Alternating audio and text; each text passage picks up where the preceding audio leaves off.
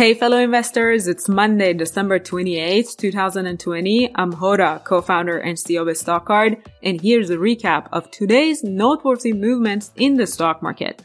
The Santa Claus rally held one more day as all three indices finished the last Monday of 2020 in the green. The Nasdaq index had a panic moment in mid-morning with a large sell-off of the high flyer stocks. However, the index recovered from that dip to finish the day above zero.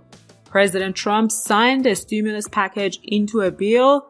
That's the stimulus package with $600 checks. However, Congress is also moving on with the $2,000 checks as a follow up. These were good enough reasons to keep the market above zero.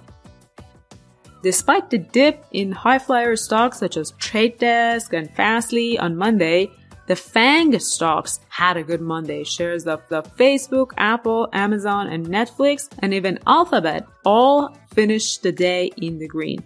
It seems investors are rebalancing their portfolios into major indices away from high flyer stocks, which is a common practice by many professional advisors on behalf of their clients towards the end of each calendar year. Shares of Weibo were down by more than 13%. It's a microblogging platform in China and partially owned by Alibaba. Weibo is one of China's largest social media platforms with more than 500 million active users each month. On Monday, the company announced its latest quarterly earnings report.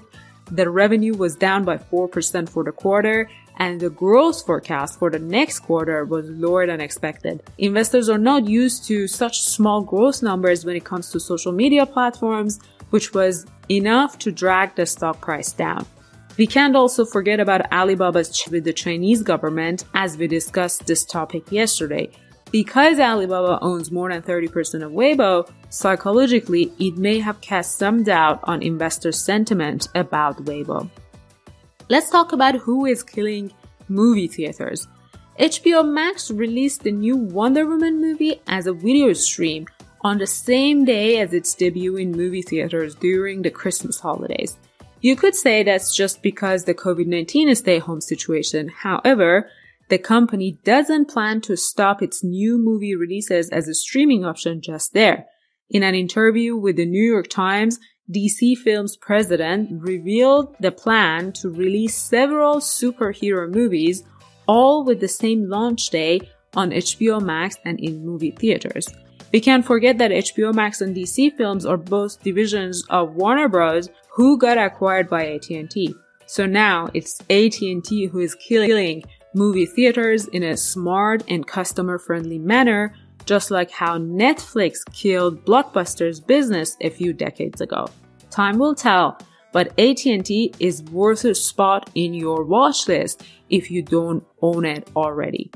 That's it for today. If you like these quick market recap reports directly from my daily stock market research, please like and subscribe and share it with your fellow investors.